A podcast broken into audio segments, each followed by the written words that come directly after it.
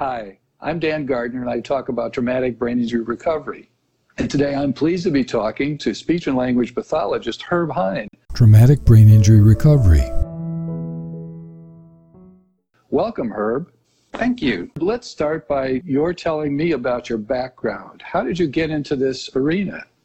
A speech language pathologist not only works with speech, but works with language. And when I was first having my clinical fellowship year, I worked with a young man who had had a brain injury. I then moved to Children's Hospital in San Diego. I worked with Chris Hagen, who had helped to establish the levels of, of cognitive functioning. And I worked there at Children's Hospital several years, and I started working as pediatric brain injury unit. At that time, my wife was working at Sharp rehab next door, working with adults.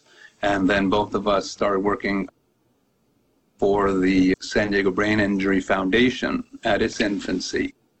I see. So, Herb, can you tell me exactly what does a speech and language pathologist do? A speech language pathologist assesses speech and also assesses language and assesses cognitive function. That's the most relevant for what we're talking about here.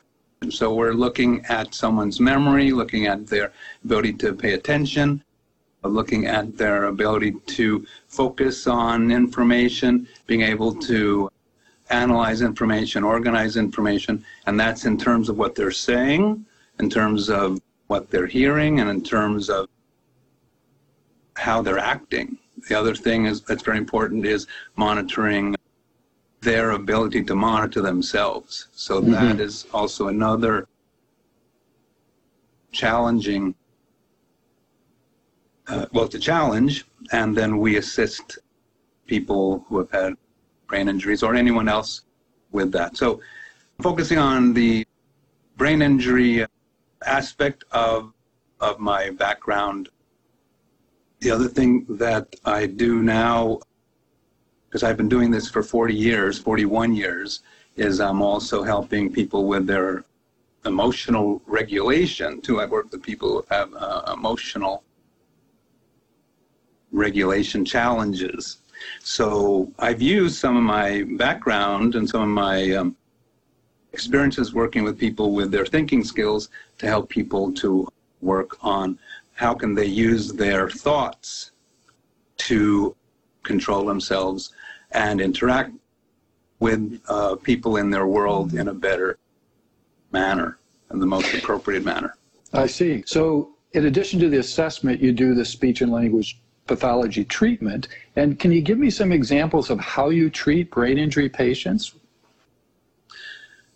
Well, working with when I was working at a house for people who had brain injuries, uh, that was originally called the NeuroCare and then became a Sharp uh, Rehab uh, community reentry program. When I was working there, I really was, I trained myself to be very functional so that speech language pathologists will often work on some paper and pencil kinds of tasks, helping people with their ability to read and write, uh, being able to answer questions, and being able to answer some personal biographical information, that kind of thing. But what I what I found when I was working at this house with people who had to get back to their lives was that there was I had to think about what was happening with their physical therapy treatment, with their ability to move, what was happening with their occupational therapy treatment, with their ability to, to cook or to shop, to get around, and then also with their vocational treatment, with what is it that they're doing with their lives, and how can I help them to, to become as productive as they can be right now. Right. So, Herb, I want to just underscore the importance of that. You're, you're saying that you're not just treating symptoms like improving the, the memory on a pencil and paper test or a computer test. You're, you're saying, okay, I want to help this patient improve his or her function in the real world, in their daily functioning, like shopping and cooking and cleaning and organizing and taking transportation, all the important things that, that everybody has to do. Correct. Yeah, so one of the strategies then is actually a paper and pencil strategy, and that is to use a, a daily planner. So people who have, well, if you don't have a brain injury, it's useful to have a plan for your day, right? So um, sure helps me. so if you don't have a plan for your day, you say, well, I don't know what I'm doing, and maybe I'll do this, maybe do that, maybe I forgot something, right? So if you're an organized person before you have a brain injury, you have a lot going for you, right? So the thing is that if you, uh, I will help someone to keep track of what they're, what they just did, what they're doing now, and what they're needing to do next. So it is remember uh, what. Where's your paper brain? What what is what's what's next? Uh, can you take notes? Can someone help you take notes on on what is it that you're doing now and what you're doing next? And you, can you be oriented to what's next? Mm-hmm. So not only is what what am I doing for my day, but also it might be what am I doing right now in my task. So it could be that we're setting people up to use checklists. What am I doing in order to cook this thing? What am I doing in order to fill out this form? What am I doing in order to do any kind of task? Okay, so I've worked with a variety of people on almost any task that people do in their lives to be able to set that up, whether it's uh, their activities of daily living in the bathroom. How do I get ready in the morning? How do I make breakfast? How do I get to the bus? How do I remember what I was reading this morning or yesterday? How do I do my job? You help people get organized, you make lists and so on.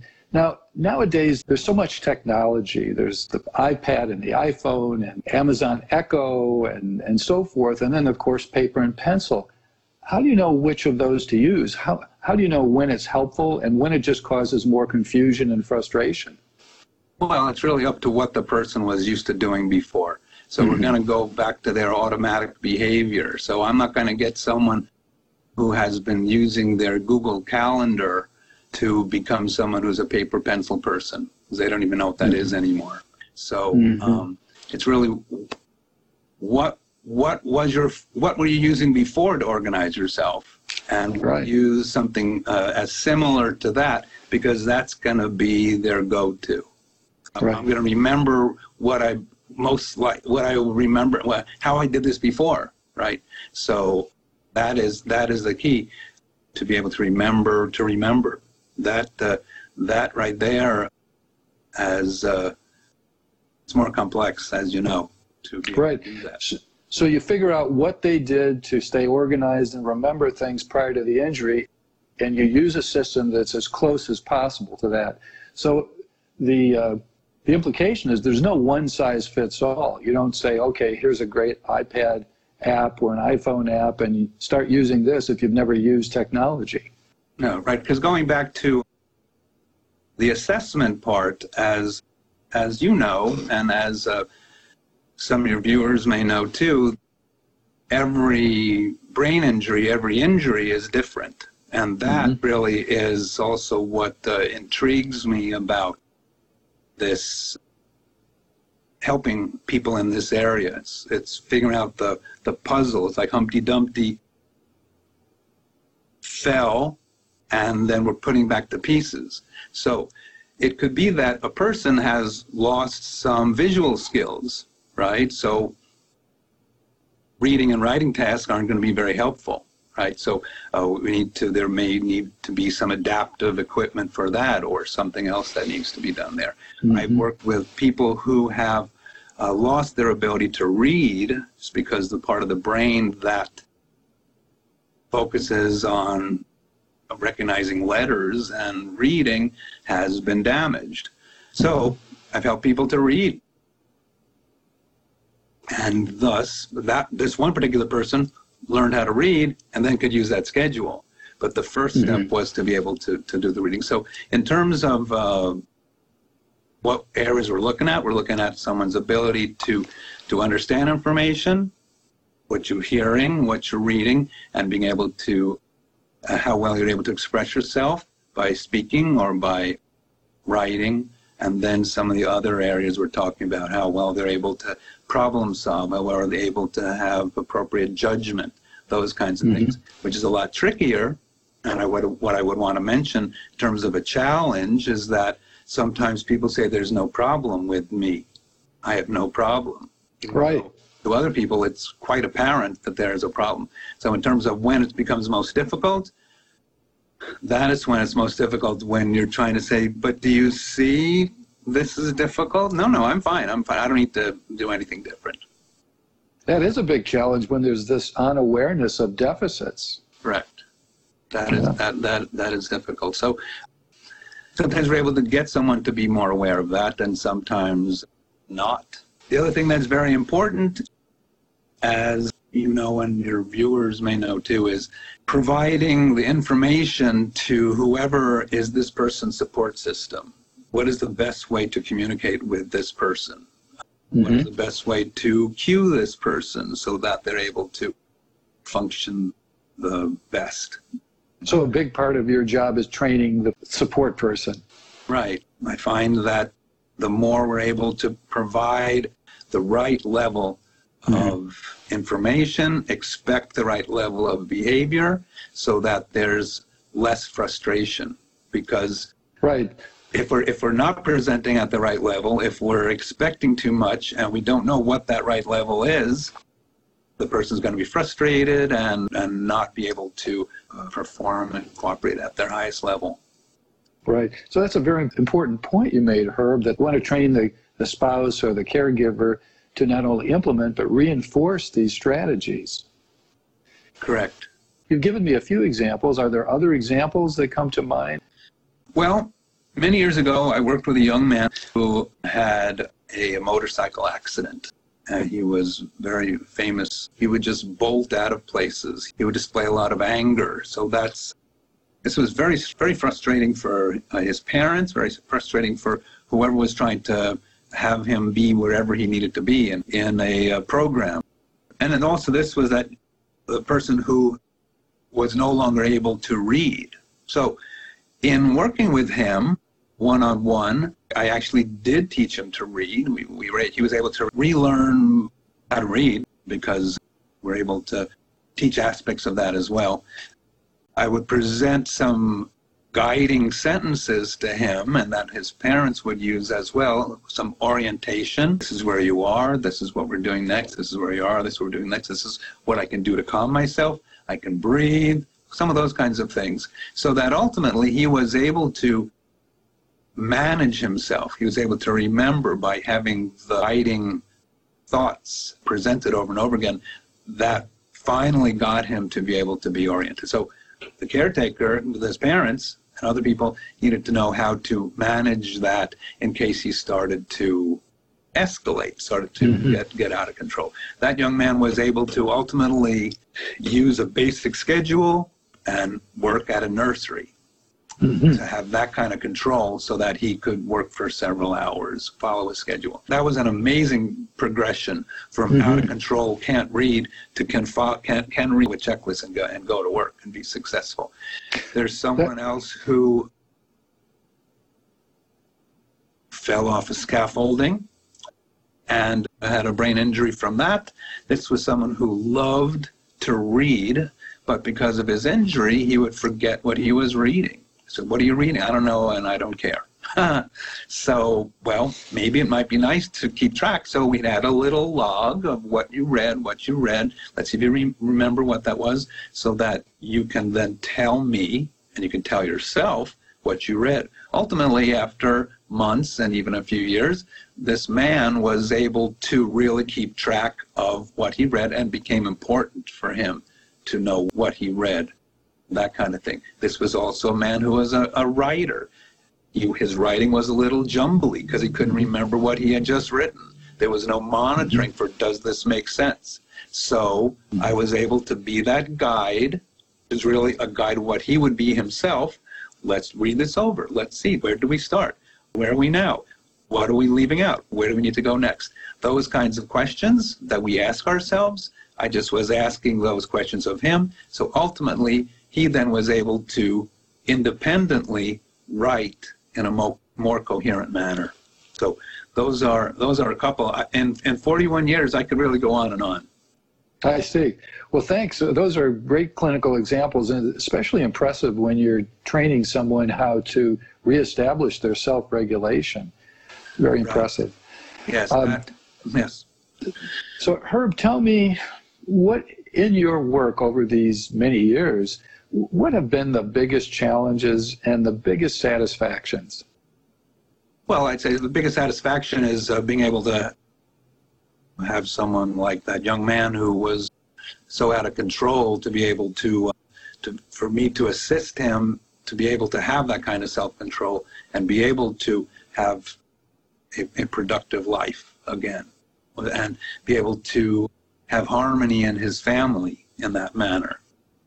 Someone else, uh, I, I, I, worked with another man who I'd worked with years ago, and he came back to me and said, I'm, I'm, I'm someone who had had a brain injury, and I, I'm really wanting to get this certain kind of job. Can you assist me? So I was able to have him get involved in the, the, the solar industry. Mm-hmm. Um, he, he needed to use a lot of checklists to be able to go through his job. So there's reading involved, there's memory involved, there's organization involved in that, all those kinds of things. And then the big thing is that self-monitoring. Am I able to self-monitor?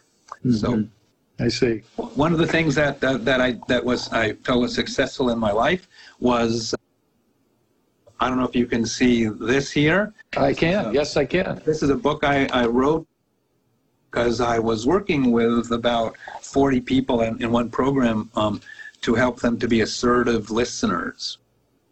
And so I wrote this book, Strategy Power, which still still exists. And if your viewers uh, want it, um, that they can have it, that it's available to them. It, it helps to teach that I need to be assertive. I need to be in charge of uh, my listening skills. And if you're talking to me too fast, I need to have you slow down. If you, I need to ask you to repeat. I need to ask so that I get that information, and I'm not just sitting here being passive. And I've helped a lot of people so that they can become assertive listeners, which is uh, really Herb. Good. That's impressive because in the line of work I do, I'm aware all the time about the need for people to enhance their active and assertive listening skills. Certainly helps me, and I still use that in all of my assessments when I'm working, even with people in elementary school or high school. I also, my practice, I, I work with people of all ages, people in schools, helping them to be assertive in their classrooms. Mm-hmm. What I wanted to mention was I did work in classrooms in schools, and then I worked in hospitals, and I was involved with, with the traumatic brain injury and thinking about a cognitive approach. Then I went back to work in schools, but I was thinking in terms of very the same kind of approach. It's, we're, we're always thinking about the brain, always how, how the brain is functioning. And sometimes in, in schools, it's compartmentalized. We're not really thinking about the, the how is this brain functioning in terms of attention to and uh, and uh, sequencing and that kind of thing. So, and then I went back to work with adults. So I've I've been able to use all my experiences, my earlier experiences, as I uh, progressed and worked in different different uh, areas, different kinds. So you've had a wide range of experiences and work with both children and adults. And you still work with children and adults? I still do. I um, in my practice, Hein's speech language pathology. I, my wife and I work with little guys, two-year-olds, three-year-olds, four-year-olds, preschoolers, and also school-age kids, and then also people who stutter, people who and people who have had brain injuries or strokes so we'll see people in the office or see people out in their in their homes or wherever they wherever they're working. I also see some people in some high school programs. I work with people who have high level autism, and I just uh, developed a program for well for them and also for people with emotional challenges and just people in general to be able to similar to my brain injury treatment to think about what's the thought that will help me so that I can make my best choice in my I see. What-.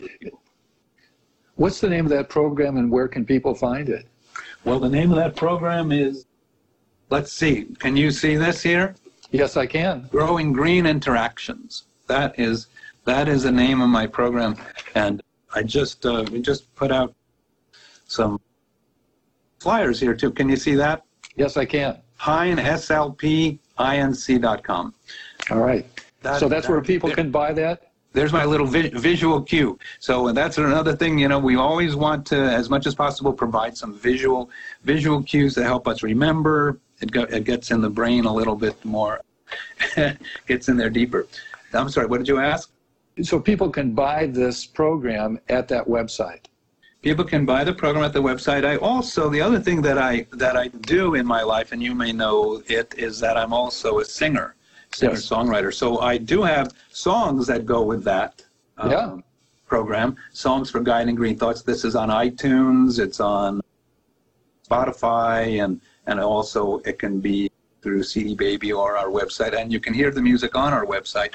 And here's another uh, um, album that I wrote called Optimism Returns. So it's a very, Very good. useful, useful thought to have uh, Herb, you're a multi-talented guy. in our in our modern day. Yes, and occasionally I sleep. so So, yes, I'm, so- I'm, I'm actually very, very excited about this this program being used in in schools with third graders and up.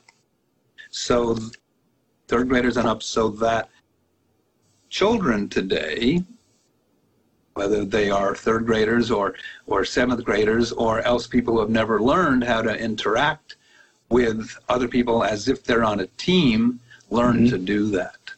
So wonderful. It sounds like a wonderful contribution, Herb.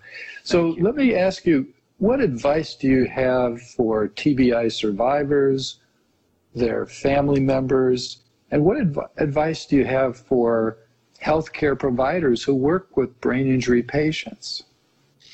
Well, you have to have a lot of patience and you have to understand. I don't know if you could see this as well. Does, can you read this? Yes. Okay, so this is this is something that that uh, Joanne and I like to present to people with brain injuries or um, who have any kind of a difference, whether you've had a stroke, anything, any challenge to your brain, right? So what's the old me versus the new me? So if you are still functioning as if you are if, if you if you want to function you you might want to function like you were before before your injury. You desperately want to do that. And you can't. It's just going to be a frustrating experience. So the client and the uh, or the survivor and the and the uh, people who are helping the, the support system it's really important to to try to try and get to to understand the new me what what is your new functioning so To understand and accept. understand and accept the new me because you might need to have that information repeated again. You might need to be more careful. You might need to do this or do that. Use some strategies in order to be successful to reduce some of your frustration and to increase your level of, of functioning. So the sooner, whenever it's possible, for a person to be able to know their their new me, and that's something that I might do in terms of providing, well, these are your levels of functioning in all these different areas. Physical therapists would do the same, occupational therapists, uh, any mental health workers as well. This is where you're at right now. Okay, from, from my point of view, do you see that as well? Okay, so what are some things to do? And the most important thing is for that client, that person, to be involved in the process. You'd be like, oh, I'm, we're going. to This person does this. This person does that. What does that person do for them to be their own uh, assertive person? To them to be aware, for them to know what to do. And then you you have the most important person on the team, the person who who uh, who knows what he or she needs to do. I am a, a advocate of that for whether it's a person with a brain injury, an adult, or whether it's a student in a school. Right, the the student needs to know what is what am I working on? What is my main goal so that I can improve myself? That's why I can advocate for that. All those kinds of things. If Right. we leave the student or leave the client out of the picture, uh, we're just going to be having to work a lot harder. occurs to me as part of the coming to terms with the new me is to grieving some losses. Well, I'm not the way I used to be in a number of areas and some important ones, and accepting the new me, and then finding meaning and purpose in life with the new me. Yes. And I know that you've been very creative in helping some of my patients find outlets to feel meaningful and to make a contribution. I'm thinking about someone who you encouraged to write a blog, someone who you, played guitar with. What about that? Well, uh, what I will say to people, um, and I said it to that man who ended up being in the solar industry, who wanted to be in um, uh, work for the police force, um, that uh, or or and had some some uh, some experience doing security or something that was a little bit more complex and involved more daily judgment and problem solving, which you was not going to be good at. This is not this is not your strength area. So don't have a job where that's your uh, it's no longer your strength. So, but it it is it was a strength. It was a hat that you wore. You wore you wear it pri- proudly. Put it on your shelf. Say I I was that in my life. I did that in my life. So it's not that I have to to mourn that it's gone. I can celebrate that I did do that. You know, life can be uh, long.